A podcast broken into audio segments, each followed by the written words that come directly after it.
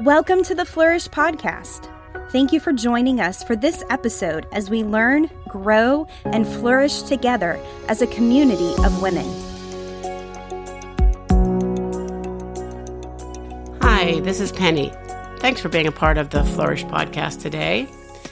I wanted to share something that's just been on my heart lately, and it surrounds the idea of repentance.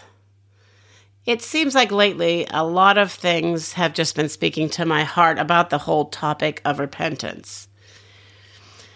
And I think that sometimes in our efforts to be loving, gracious, kind, encouraging, all of the things that I speak of and encourage very regularly, maybe, just maybe, we've become a bit negligent in regard to adding the whole idea of our part in the Christian life. And one of those parts would be consistent repentance. I've been listening to uh, little excerpts, you know, maybe two minutes long of Billy Graham's messages lately. Wow, what a preacher. But it actually surprised me how direct and how clear and unapologetic he was about calling people to repentance and talking very straightforwardly about sin and all people, not just the unbelievers. Whether it was immorality, like bitterness and unforgiveness, laziness, or gluttony, which obviously hit a definitive chord in me because that's a sin that I wrestle with. But it, I was trying to remember the last time that I heard anyone else even broach this topic of gluttony from the pulpit. I mean, I, I know that's a hard topic because there's a lot of people that wrestle with that. And don't get me wrong, I have no interest in criticizing pastors or leaders. Uh, my husband and I have walked in those roles for a very long time. But it did cause me to ponder nonetheless, and even to reconsider myself and how I communicate about the Lord. Um, even when a person's considering becoming a Christian, do I mention repentance? Do we mention repentance? I remember when I gave my life to the Lord in 1975. I was 17 years old, and I re- remember spending a great deal of time at the altar of our Assembly of God church asking for forgiveness and repenting. That was like a common thing then. I remember people at that altar just weeping before the Lord when they would come to Christ. We we saw a lot of people saved during that time. It was in the 70s and there was obviously a revival atmosphere, but a lot of people gave their life to Christ and there was a lot of repentance. And so I've been asking myself, am I so concerned about communicating the love of God to people that I forget the cost of discipleship? I think I've felt, and it's true, that people are so amiss in regard to knowing God's heart and his kindness toward them that I emphasize that a lot. And obviously, our society faces a great deal of fatherlessness or father issues or family issues. And it seems that everyone is so insecure and they often see God in such a negative light and, and so judgmental so sometimes a certain truth should be focused on and it should be brought to light. However, God isn't merely an escape route from hell and our problems and our sin. He absolutely wants to pour his love and care on us. He's so faithful and so gracious. He does save us from hell and he does help us with our struggles, and he wants to. But following him involves a call to turn from our own ideas and our own sin. I was going through a notebook that I had prepared over 15 years ago for what we called an encounter. And it was a time where, you know, I would take the ladies away for a weekend and we would kind of spend some time looking at our own lives, sort of looking inwardly to where we fall short in our walk with the Lord. And like consider ideas of maybe entrenched sin in our life, like strongholds or schemes that were in our lives. And the weekend started with a reflection on the encounter that Jacob had with God in the wilderness, where he had to come to terms with his own deceptive and manipulative ways, uh, his habits, how he schemed to get his own way all the time. He kind of had gotten to the point of extreme desperation. It appeared that his sin and his deceit had finally caught up with him. His brother was seemingly on his way with 400 men to kill him as a result of his defrauding scheme that he had used against his brother Esau. Exodus 32 7 says he was greatly afraid and distressed. So he said to all his family and the caravan that was with him, he sent them away, and at night he came face to face with God. And he wrestled with God for God's blessing.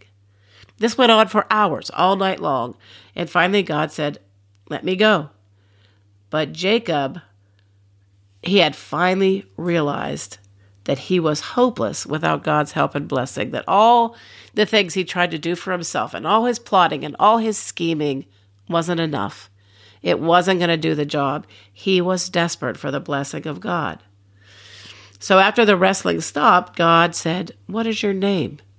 And he answered, Jacob, which in itself was a confession. His name meant deceiver, supplanter, usurper. He had his own way of getting blessed. He relied on his own strength and his own cleverness. It wasn't a great resume. But at that place and at that time, God changed his name to Israel, which means prince with God. That was based on inheritance, not on self will. And that's what God does. He challenges us to let go of our natural, sinful, self dependent ways and fight for His blessing instead. And when we do, He changes us, He blesses us. Proverbs 10:22 says, "It is the blessing of the Lord that makes rich, and he adds no sorrow to it."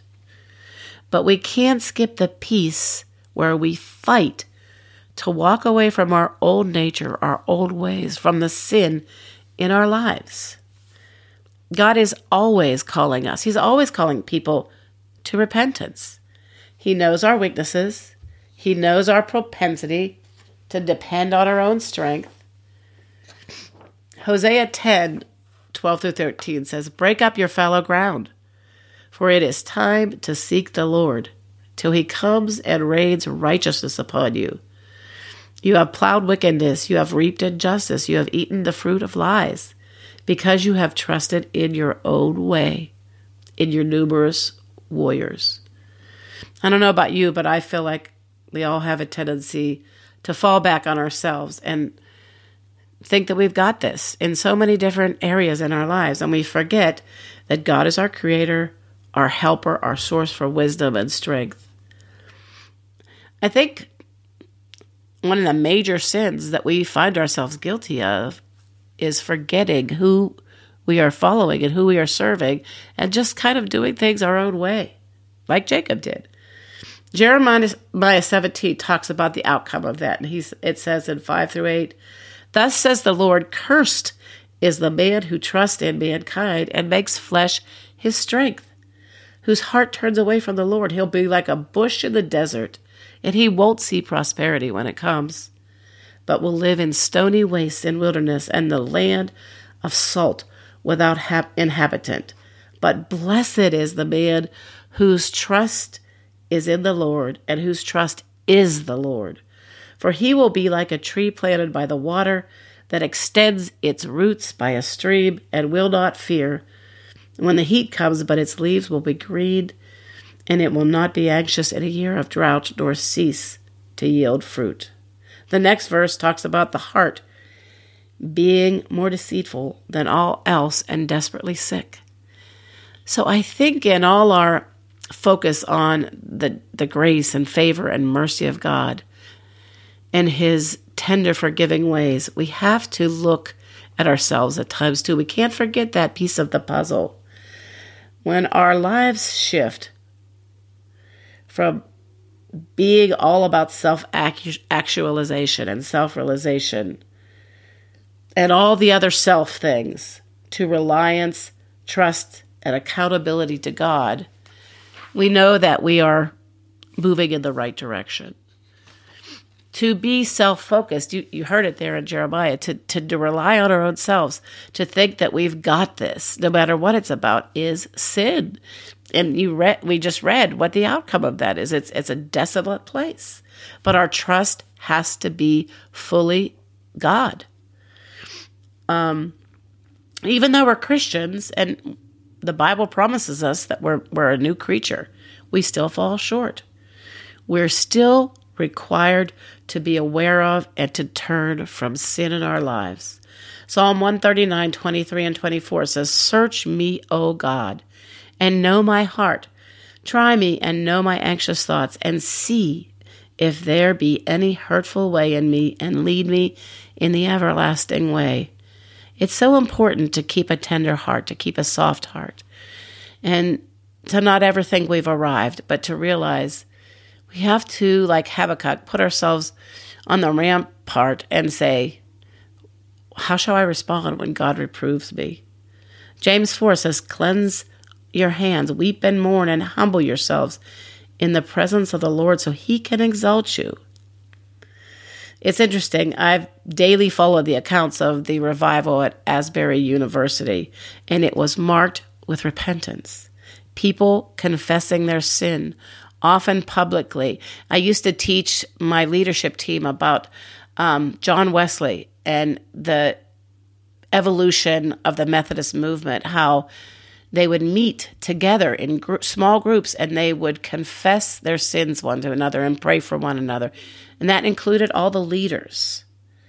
So I said all that to say repentance is not an outdated old fashioned part of the gospel for legalists and pragmatists and Bible thumping preachers.